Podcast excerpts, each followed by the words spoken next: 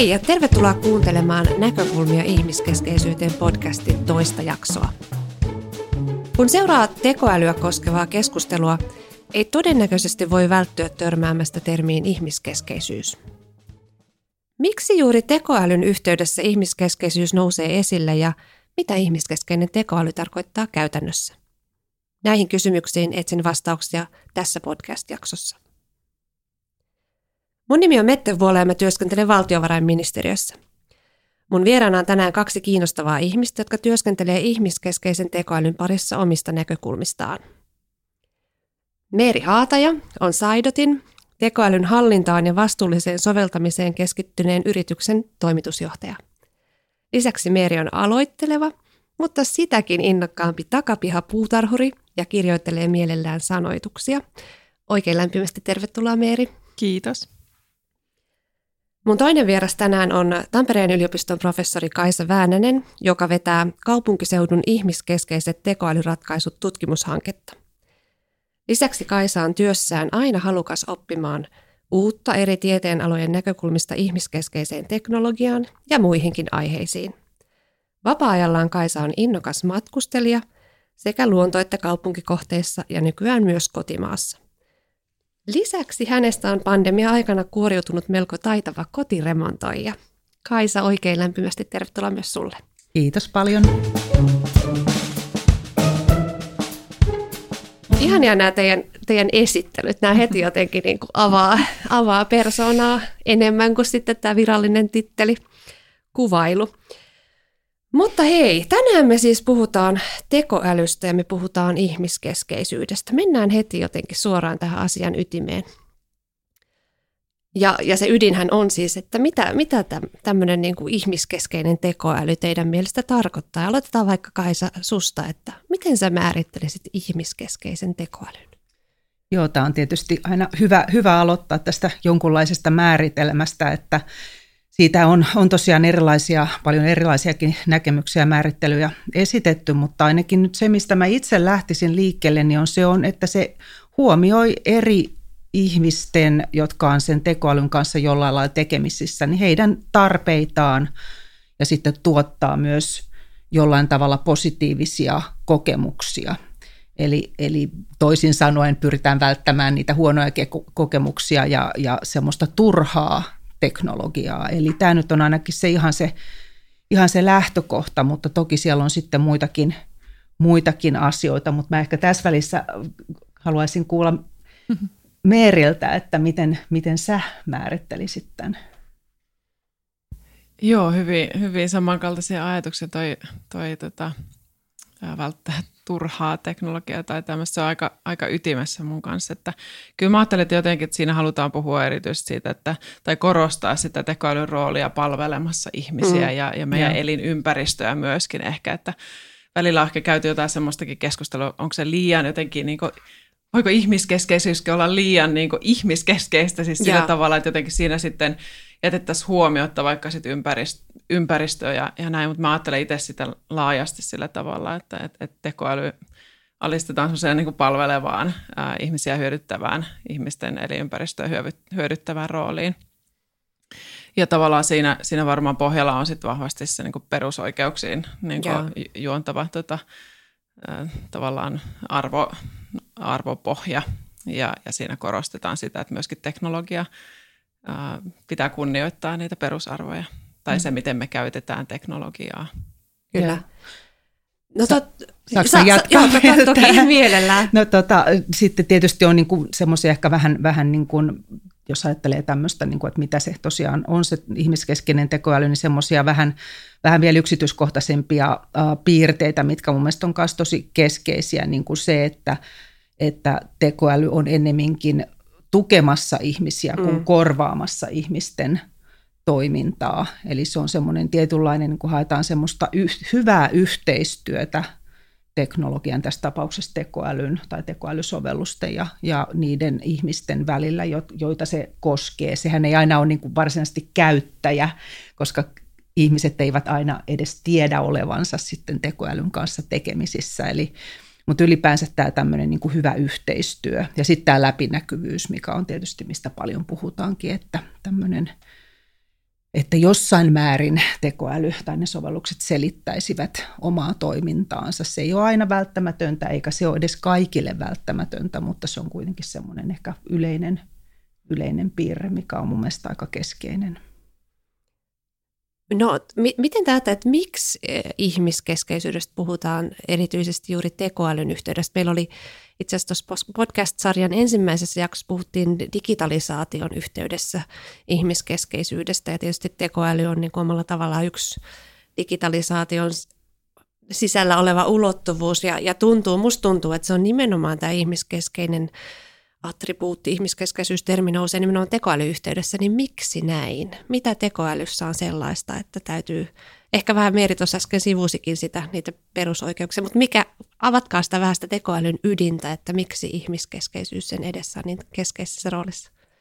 No, no mä voin, voin tässä vaikka aloittaa, niin no, se on varmaan ihan se yksi, yksi ydin. Tai ensinnäkin se, että kyllähän siis tosiaan ihmiskeskeisyys on tosi tärkeää missä tahansa, minkä tahansa teknologian yhteydessä, mutta Toki tässä tulee tiettyjä semmoisia erityispiirteitä, miksi se just tosiaan, niin kuin sanoit, sanoit niin tota nousee, nousee tässä jotenkin tosi vahvasti, niin on se, että tietyllä lailla se tekoäly ei kaikissa tapauksissa, mutta monissa tapauksissa siirtää toimijuutta Joo. pois ihmiseltä, jolloin, jolloin siinä on niin kuin se autonomia on ikään kuin vaakalaudalla vähän, että, että, että voiko olla niin, että, että ihminen menettää sitä omaan, omaan niin kuin toimijuuttaan ja autonomiaan. Eli se on varmaan ihan se niin kuin semmoinen yksi, yksi ydinkysymys, vai mitä Tosi sä hyvä. ajattelet? Joo, Meri?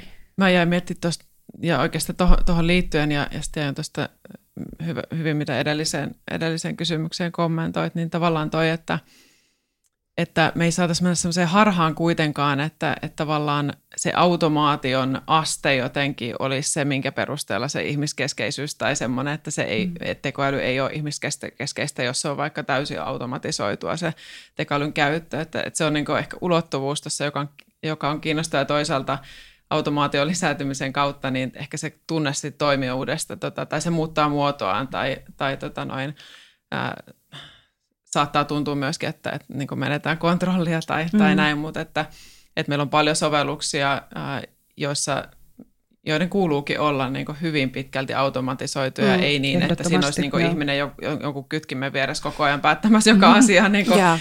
Että tavallaan että sen halusin niin erottaa siitä, että se, että, että me tehdään ihmiskeskeistä tekoälyä, ei ole sitä, että me pyritään niin kuin vähentämään automaation astetta, vaan että siitä on jo, se on jollain tavalla erilainen erilainen konsepti. Ja ehkä mun mielestä olennaista just se, se kanssa, että, että tunnistetaan, että, että se teknologia on osana jotain, niin kuin, ää, se on tavallaan, sitä käytetään siinä sosiaalisessa kontekstissa mm. ja osana, siellä, siellä on organisaatioita, siellä on ihmisiä ja tavallaan, että mi, miten se toimii, niin riippuu aika monesta muustakin kuin asiasta kuin siitä teknologiasta. Sitä opetetaan datalla, joka on syntynyt tämmöisen mm. tota, ää, sosioteknisten niin kokonaisuuksien, isojen kokonaisuuksien tuottamana ja, ja tota, se on niin aika kompleksista.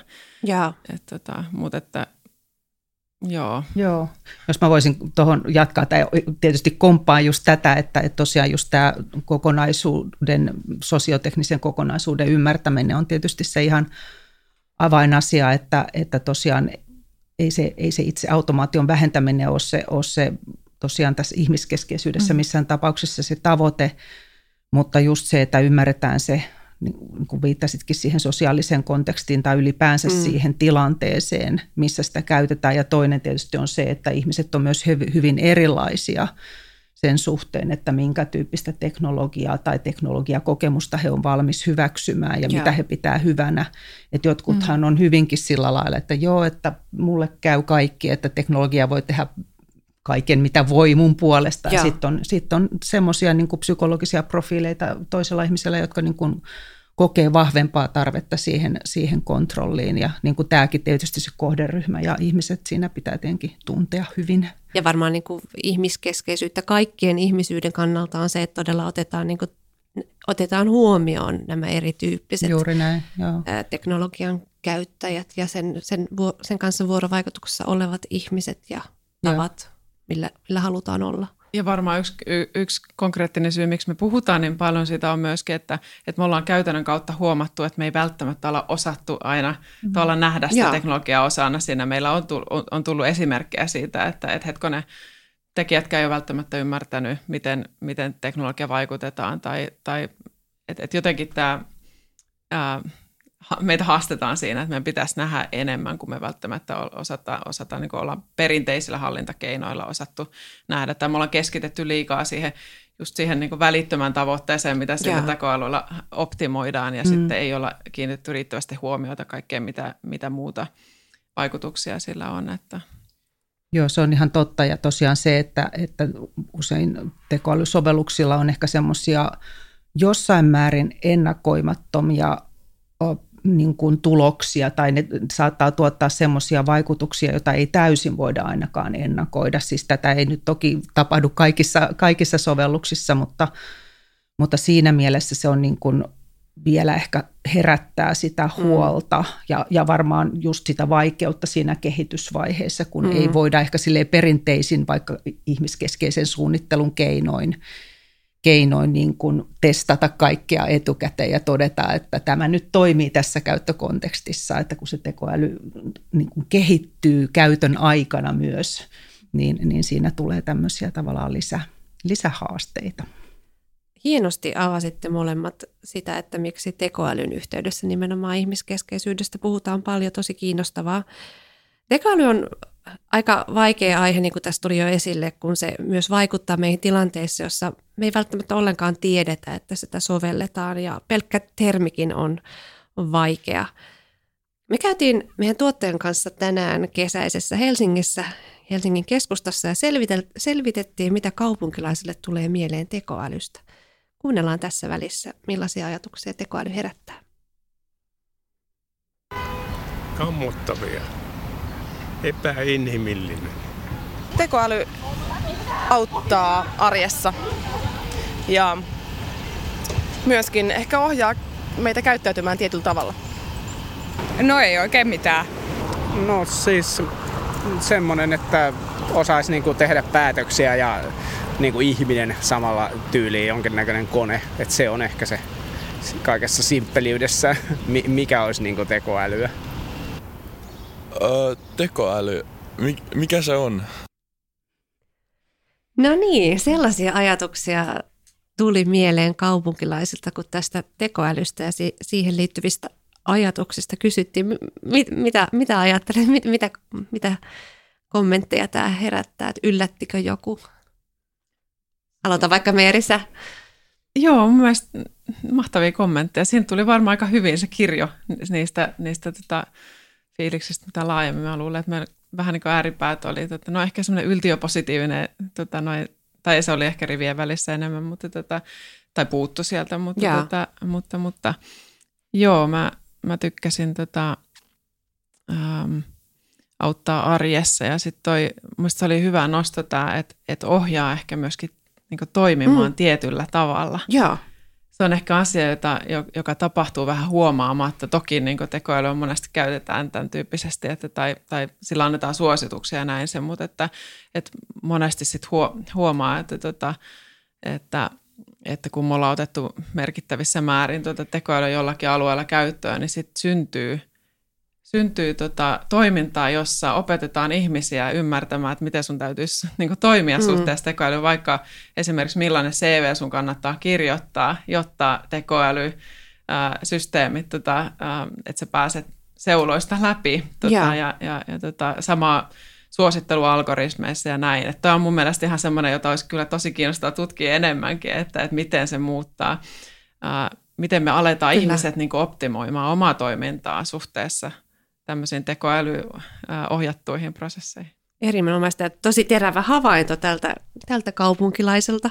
Mitäs Kaisa, Joo, mitä, mitä siis, Aivan samalla lailla, että ihan mahtava, mahtava kirjo näitä, näitä tota, todellakin ä, myönteisiä ja sitten, sitten niitä, niitä että kammottava ja epäinhimillinen, tosi, tosi tota, mielenkiintoista. Ja itse asiassa me tehtiin yksi semmoinen tutkimus, tutkimus ä, noin vuosi sitten vähän samantyyppisesti kyselyllä kartoitettiin näitä ihmisten, ihmisten näkemyksiä, näkemyksiä, mitä juurikin, mitä on tekoäly, ja hyvin, hyvin samankaltaisesti laidasta laitaan, sekä myönteisiä että positiivisia. Se, mikä on myös ihan hyvä huomata, että tämä vastaus ei mitään.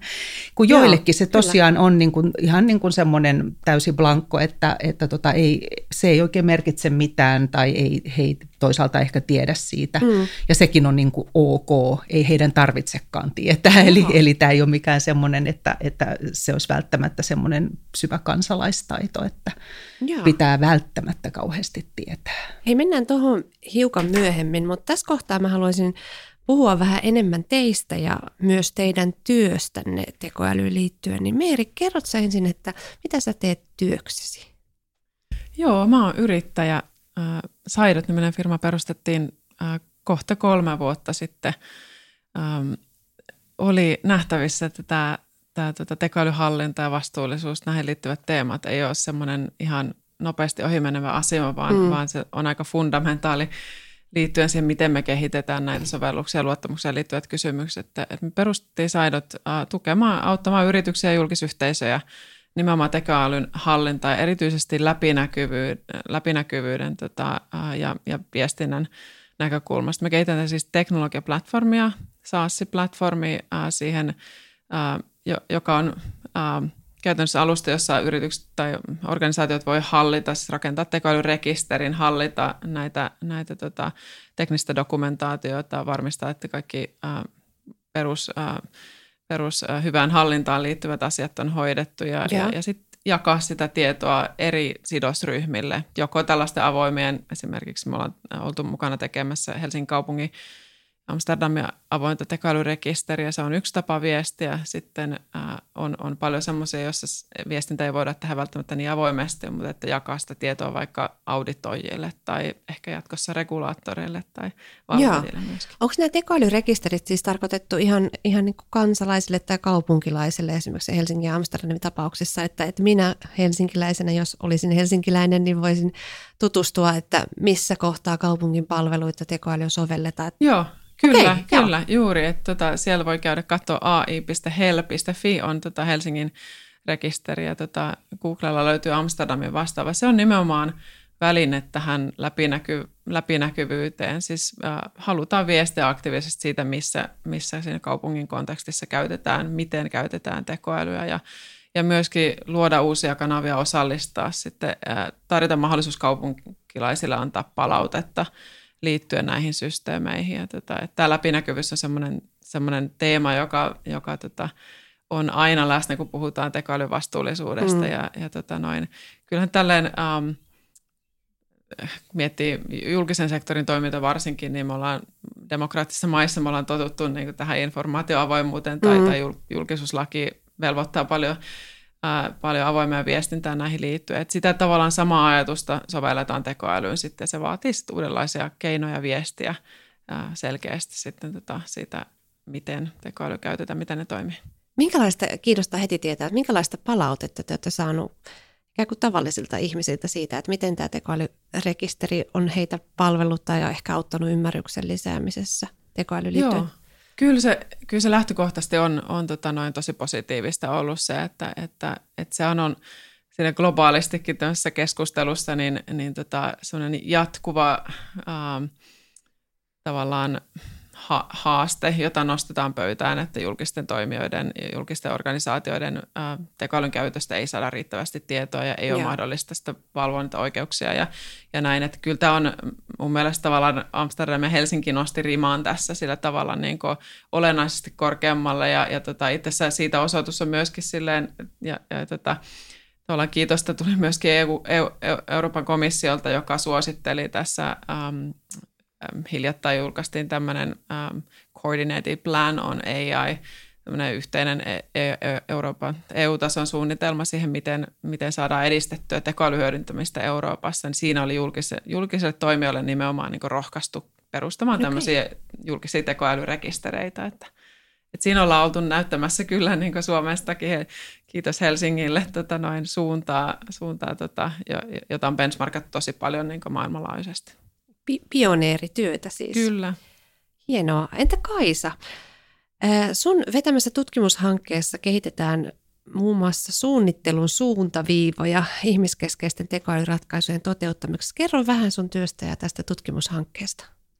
Joo, joo mä va- ihan vielä ensin haluan kommentoida. Joo, Toi jo. kuulostaa tosi mielenkiintoiselta, mitä, mitä Meeri, Meeri sä teet tai sun firmas tekee, että, että ihan älyttömän tärkeä ulottuvuus siinä läpinäkyvyydessä just toi, että tuodaan, tuodaan ihmisiä, tai niin kuin tarjotaan ihmisille se mahdollisuus katsoa, katsoa, että mitä tekoälyllä toteutetaan, että sitten tietysti läpinäkyvyyttä mm. voi monella, monella eri tasolla, tasolla myös, myös edistää, mutta toi on ihan todella, todella mielenkiintoinen juttu. Täytyypä itsekin mm-hmm. käydä perehtymässä. Mä en, mä en itse asiassa tota, tota, en tunnekaan entuudestaan, on kuullut siitä vaan. Mutta joo, tähän sun, tota, Mette sun kysymykseen, niin joo, siis mä, mä vedän semmoista kaupunkiseudun ihmiskeskeiset tekoälyratkaisut hanketta, joka on, ton, se on EAKR-rahoitusta ja sitten meidän Tampereen yliopisto on siinä kanssa rahoittamassa ja Tampereen kaupunki.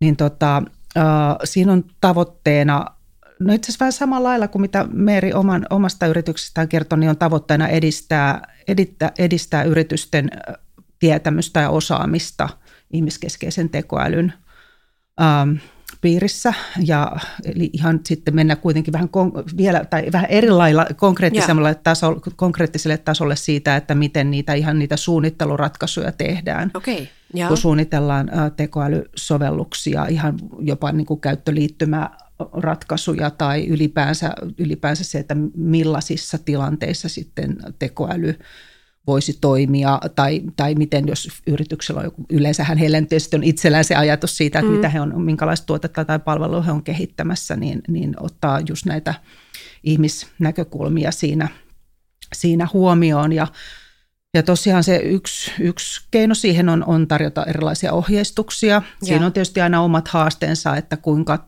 tehokkaasti ne ohjeistukset tulee sitten huomioitua, kun sitten annetaan niitä mm. yrityksille käyttöön. Mutta, Saanko niin, joo, joo, kysy vaan. Oletteko te siis tuottanut jo jotain tietyn tyyppisiä ohjeistuksia, ähm, jotka on löydettävissä ehkä meidän kuulijoidenkin? No siis me ollaan niitä, siis pian. Joo. tämä on osin tämä tietysti tämä pandemia-aika on hidastanut osin meidän työtä, kun meillä on ollut tarkoitus tehdä tiivis yhteistyössä yritysten kanssa ja se on sitten vähän hidastunut tässä, mutta, mutta meillä on esimerkiksi nyt siis nimenomaan etiikkaan, tekoälyn etiikkaan liittyviä ohjeistuksia Joo. on tulossa ja niihin me sitten nivotaan myös näitä käyttöliittymäratkaisuohjeistuksia. Ne ei ole vielä julkisia. Meillä on semmoinen sisäinen versio niistä olemassa, mutta toivottavasti pian. mutta valitettavasti ihan tältä istumalta en, en voi vielä mitään linkkiä, linkkiä kertoa. Mutta tosiaan, ja sitten sen lisäksi, että ei pelkästään niihin käyttöliittymäratkaisuihin, vaan myös ihan siihen niin kuin suunnitteluprosessiin. Eli miten voidaan ottaa huomioon nämä ihmisten tai eri toimijoiden tarpeet, yeah. tarpeet sitten siinä, siinä suunnitteluprosessissa. Eli tämmöinen on se, se kuvio siinä. Mun seuraava kysymys koskisi tätä, Kaisa, Kaisa vielä, että millaisia niin suunnittelumenetelmiä ihmiskeskeisten tekoälyratkaisujen toteuttamista ihan käytännössä on.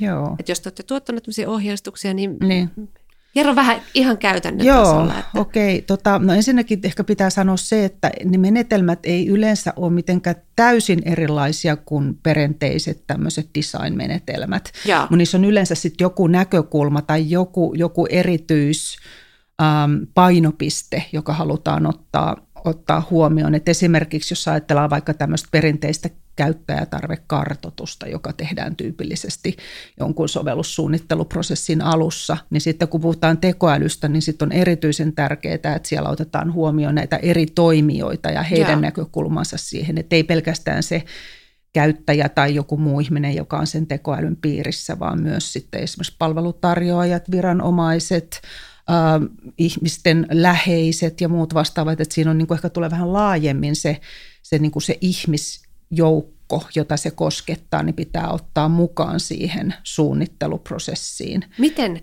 ne otetaan mukaan, jos ajattelee ihan jo niin kuin ikään kuin ihmisten läheiset, niin on aika, aika vaativa ja monimutkainen. On, se on ihan totta, se, se ei ole tietenkään helppoa ja, ja voi tietysti tuntua jopa yrityksistä siinä kohtaa, että se on, tai, tai kehittäjistä, että se on kallista. Hmm. Ja totta kai siihen menee aikaa ja eforttia jonkun verran, mutta itse väitän, että se kyllä aina maksaa itsensä takaisin, kun tehdään riittävän hyvä, niin kuin alussa riittävän hyvä hyvä selvitys siitä, mutta ihan työpajoilla ihmisiä kutsumalla heitä, heitä, heitä niin kuin suunnittelijoiden kanssa samoihin, samo, samoihin kokouksiin tai työpajoihin tai sitten toisaalta menemällä ihmisten luokse myös. Sehän on myös hyvin tärkeää, että just saadaan tästä sosioteknisestä kontekstista ymmärrystä niin tämä nyt on ainakin yksi ihan arvojen ymmärtäminen, että tekoälyssä aika hyvin korostuu tai hyvin siis nopeasti korostuu se niin kuin ihmisten arvot just liittyen etiikkaan ja mm. moraaliin ja mitä on hyvä elämä ja hyvä ja oikeanlainen toiminta, niin siellä tulee vähän tämmöisiä arvo,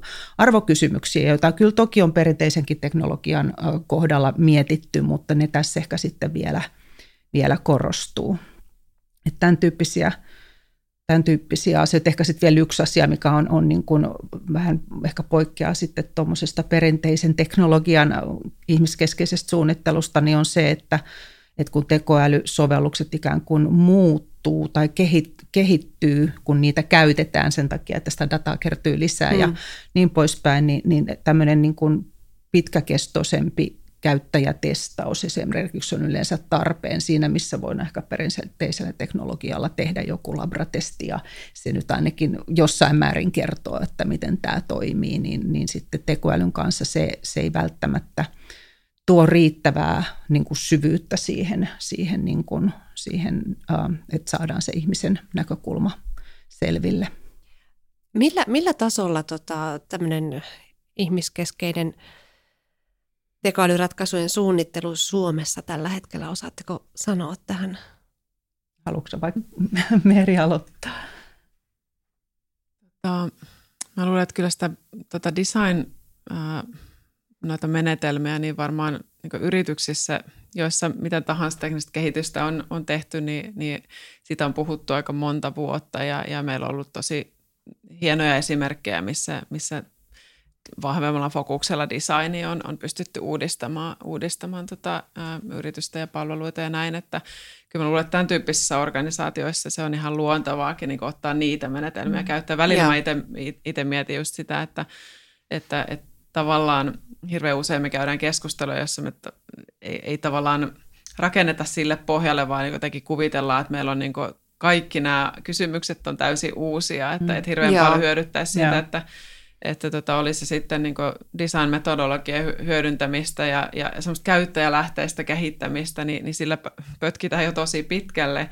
Sama, sama pätee ihan niin perus äh, normaali hyviin vaikka dokumentointikäytäntöihin. Nekin, yeah. nekin ratkoo tavallaan niitä, niitä äh, kysymyksiä, mitä, minkä ytimessä ollaan, kun puhutaan nyt sitten niin tekoälyhallinnasta. Että, et, tota, tota, tota, mutta, mutta ehkä yleisesti sitten niin, niin tota, ähm, kyllähän toi on varmasti aika uusi. Mä ajattelen, että, ja korjaakai se, jos on mm. väärässä, että onhan toi, toi, toi olettaisin näin aika uusi alue myöskin tutkimuksessa, saati sitten mm. niin teollisessa hyödyntämisessä, että, että toi on kyllä tosi kiinnostavaa. Voisin kuvitella, että monta kiinnostavaa tutkimusta tulee siitä just, että, että sen käyttöönoton jälkeen, yeah. ää, miten me niin monitoroidaan, kerätään jatkuvasti sitä palautetta yeah. ja minkälaisia niin tehokkaita tapoja sitä, yeah. sitä, ää, sitä tota, palautteen – vaikuttavuuden niin seurantaa sit pidemmällä aikavälillä on, on hyvä tehdä. Joo. Joo, joo, mäkään en pysty silleen, niin kuin sä, tai, sä taisit esittää kysymyksen, että millä tasolla se on. Se on joo. vähän vaikea nyt vaikea. antaa jotain, etkä tietysti hakenutkaan mitään. Se on neljä. neljä, ne, neljä se 4,3 on aina, Kiitos, aina se, aina se, se hyvä, vastauksena. hyvä vastaus. Voimme päättää podcastin. joo. Joo, tota, um, siis joo, kyllä se just näin on, mitä, mitä on samaa mieltä, mitä Meri, Meri tuossa kuvasi, että on paljon, paljon osaamista, joka soveltuu tähän. Ja tuossa no edellä sitten mä kanssa vähän kuvasin niitä eroja. Mutta sitten, ja tosiaankin näissä ehkä just isommissa firmoissa, jossa on sitä perinteistä design-osaamista, niin heillä on varmaan aika hyvä tilanne. Mutta sitten on varmaan paljon niitä pienempiä firmoja, joissa ehkä on se mahtava tekoälyosaaminen ihan mm. huipussaan, mm. mutta sitten taas voi olla, että tämä – ihmiskeskeinen näkökulma on heille vaan vieraampi, että siellä ei välttämättä ole vielä voitu tai ehditty tai osattu rekrytoida sen tyyppistä osaamista. Ja sitten on myös semmoinen, ehkä vielä tähän liittyen semmoinen yleinen haaste, joka ei ole mahdoton niin kuin ratkaista, mutta että, että aika lailla sitten on tekoälyasiantuntijoiden ja ihmiskeskeisen suunnittelun asiantuntijoiden, niin kuin heillä on aika erilaiset taustat ja ehkä erilainen osin erilainen kieli puhuu asioista. Mm.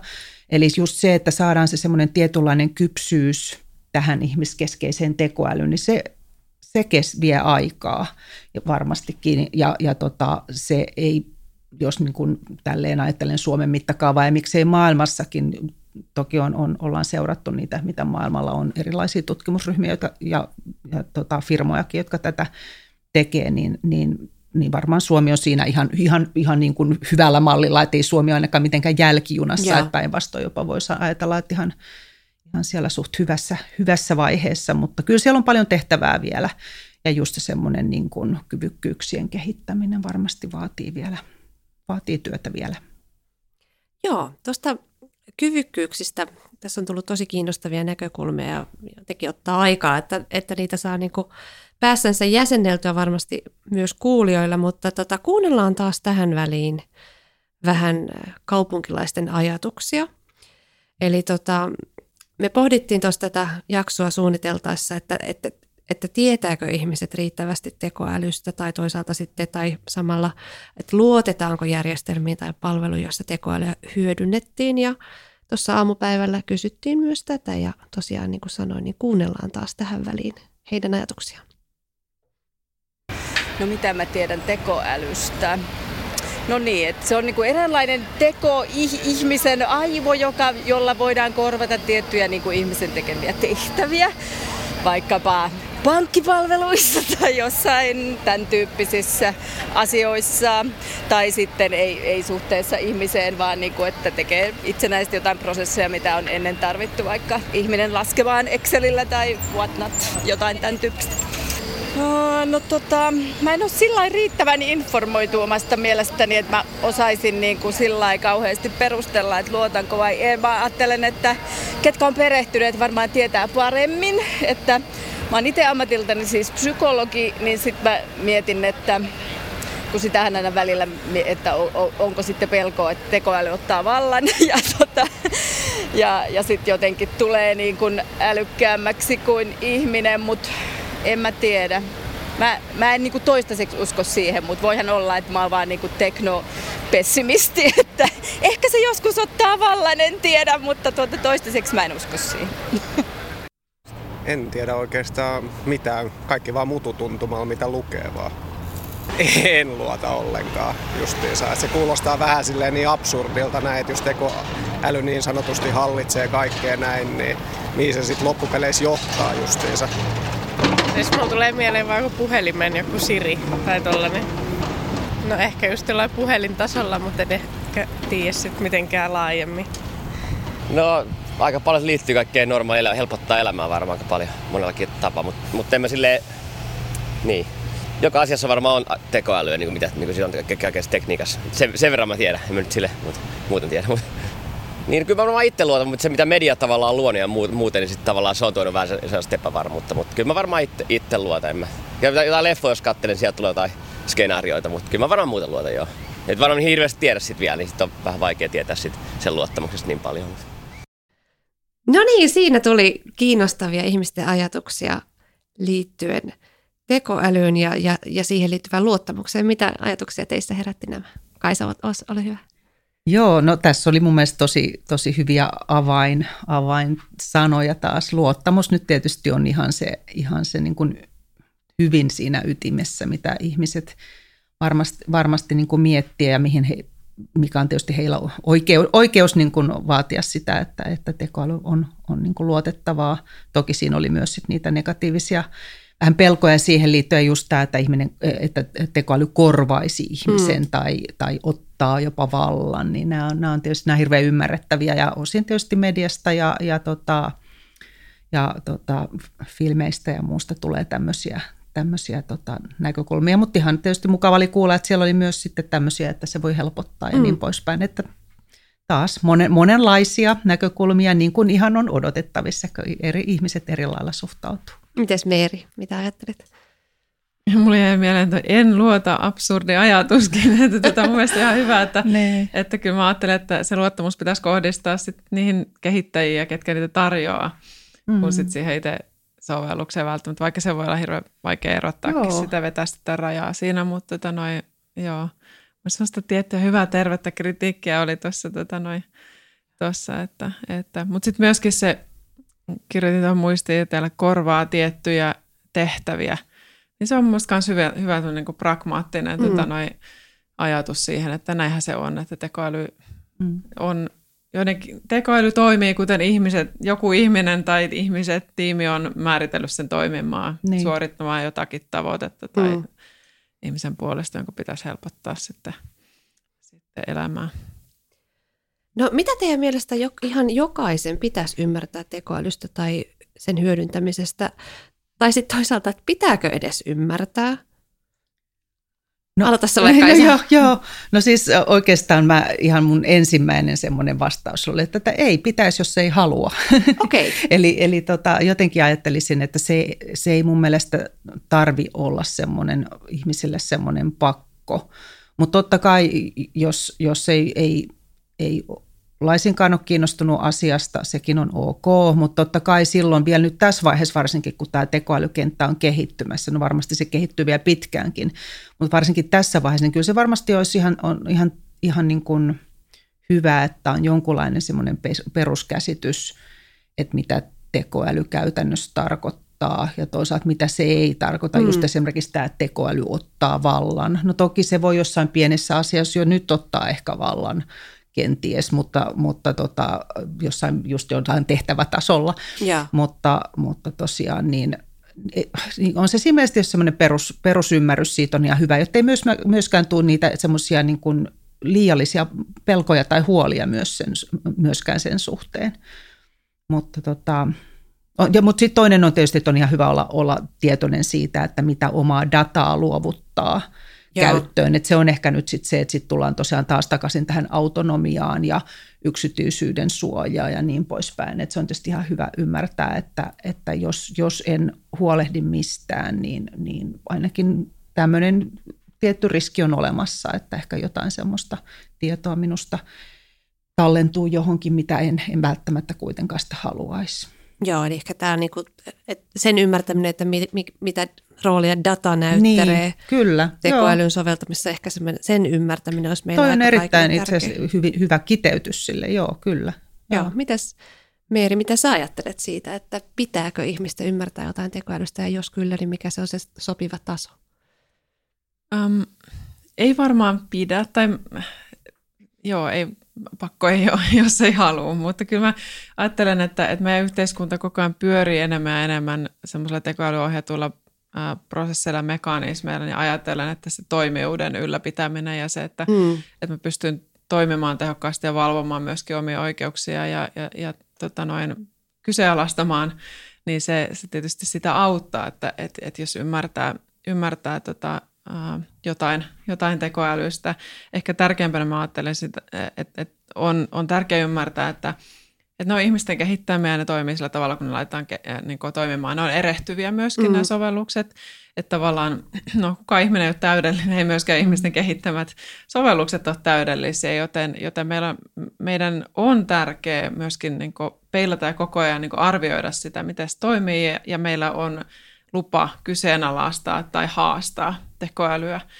Ja, ja tota noin, se on mun mielestä melkein semmoinen kansalaistaito, mikä, mikä on tosi tärkeä mm. ja tavallaan niin rohkaista ihmisiä siihen, että, että me ei saada ottaa semmoista passiivista roolia, että okei, nyt kun joku suositusjärjestelmä jotain suosittelee, niin se on se oikein mm. ja, ja mä mukaudun mm. siihen, vaan että, että tavallaan jotenkin semmoinen palautteenanto luuppi meidän pitäisi saada kyllä kehitettyä, nyt en puhu tästä sovelluksesta välttämättä, vaan ylipäätään se, että, että me ymmärretään, että saa antaa palautetta, saa mm. antaa kritiikkiä ja niitä pitää kehittää eteenpäin. Ne tekee virheitä ja, ja, ja, ja kehittäjän täytyy oppia niistä omista ja muiden ää, virheistä ja, ja tavallaan niin parantaa mm. sitä. Että, että semmoinen joku niin semmoinen glorifiointi tai semmoinen, että se on joku kaukainen juttu, johon ei voi vaikuttaa ja, ja se niin kuin, ottaa valtaa tai niin kuin, ha, ottaa niin kuin hallintaan tota palaa palalta meidän niin kuin, elämän prosesseja näin, niin sit, sitä mä haluaisin niin kuin, lisätä sitä, sitä toimijuuden, y,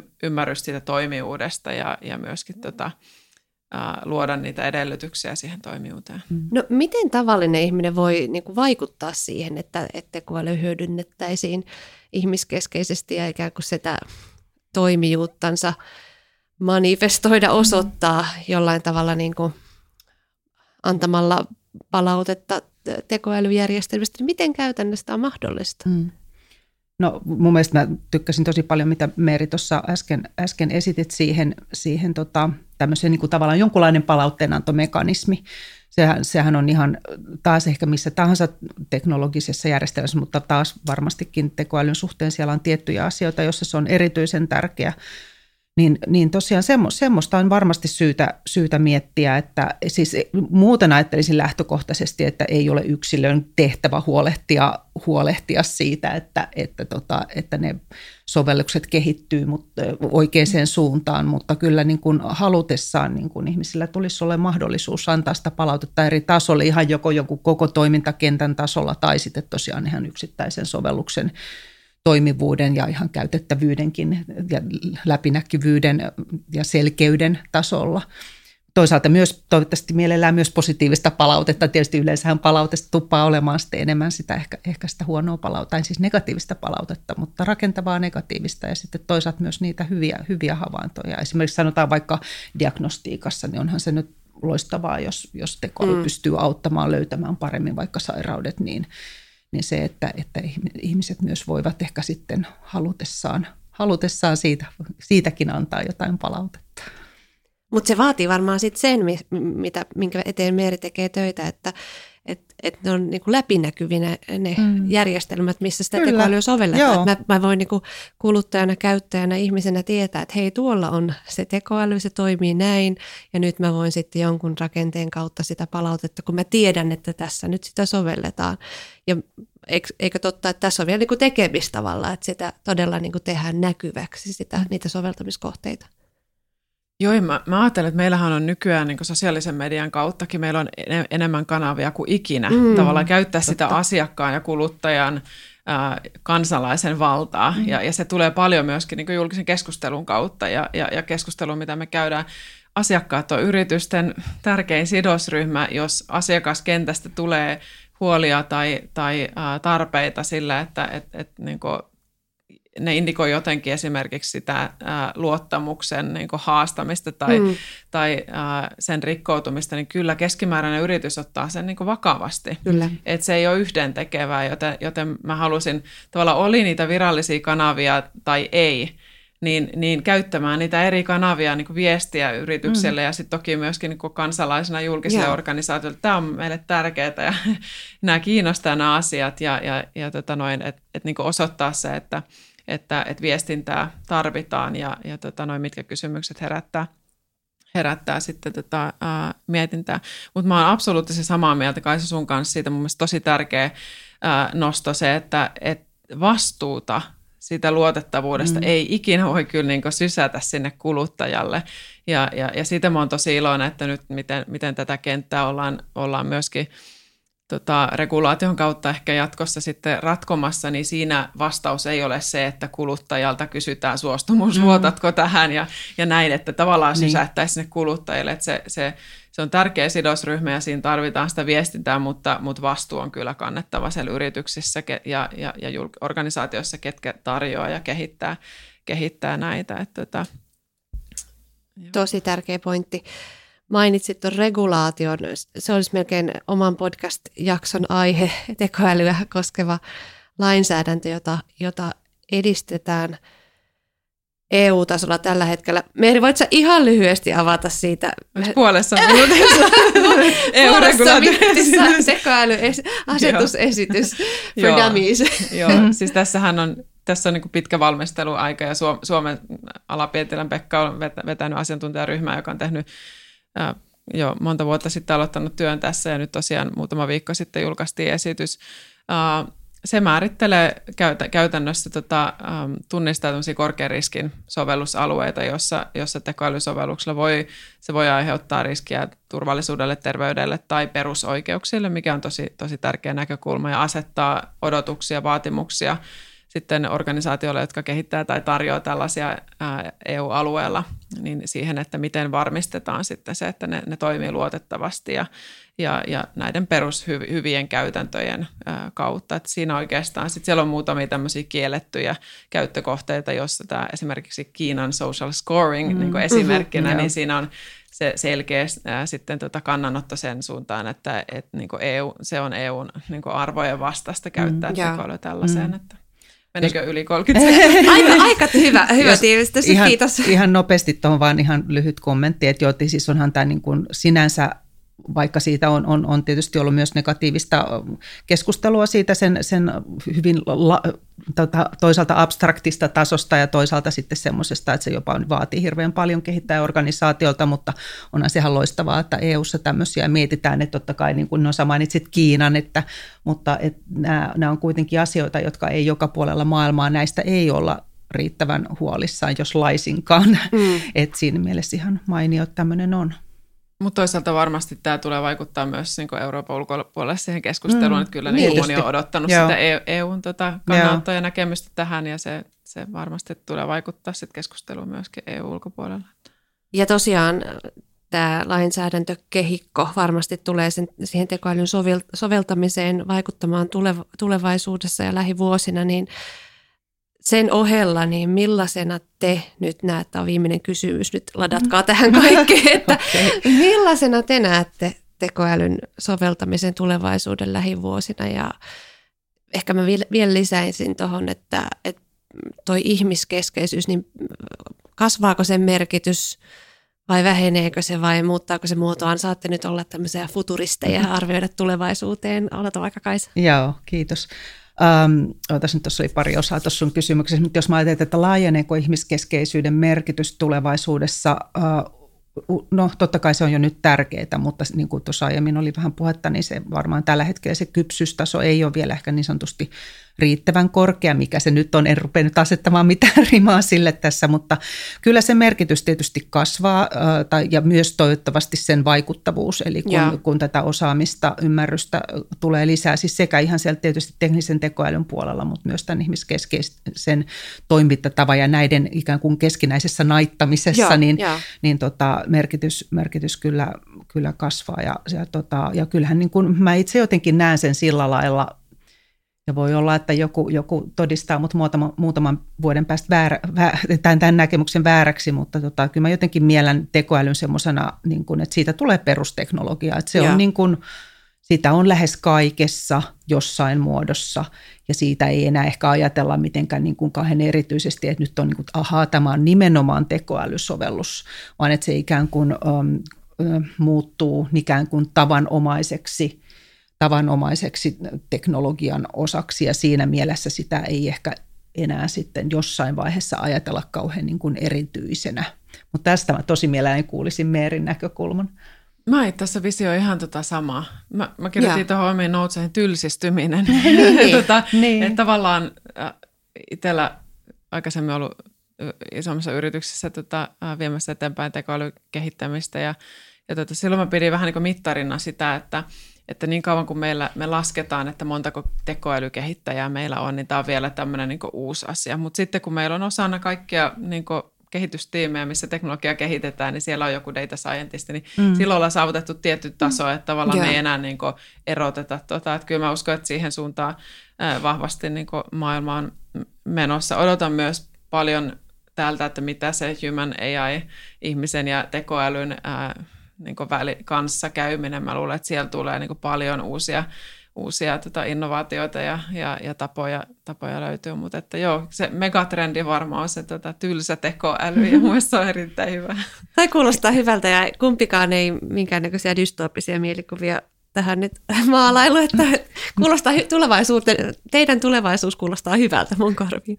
Mä yhden asian vielä ehkä haluaisin, haluaisin sanoa, että, että tietysti kun paljon puhutaan kestävästä kehityksestä ja, ja vaikka siitä puhutaan ehkä joskus jopa tuntuu, että se on ihan joka paikassa asia, mutta kyllä mä sen tässäkin yhteydessä haluan vielä mainita, että kyllä mä uskon ja toivon, että ja uskon oikeasti, että, että tekoälyn kaltaisilla niin kuin sovelluksilla tai tekoälysovelluksilla on mahdollisuuksia myös niin kuin auttaa meidän, meidän niin kuin yhteiskuntaa niin kuin tämmöisiä resurssioptimoituja ratkaisuja löytämään, jotka voi osaltaan auttaa ja myös tämmöinen niin kuin sosiaalinen inkluusio. Toki siellä on ne uhkakuvatkin mm, mm. olemassa.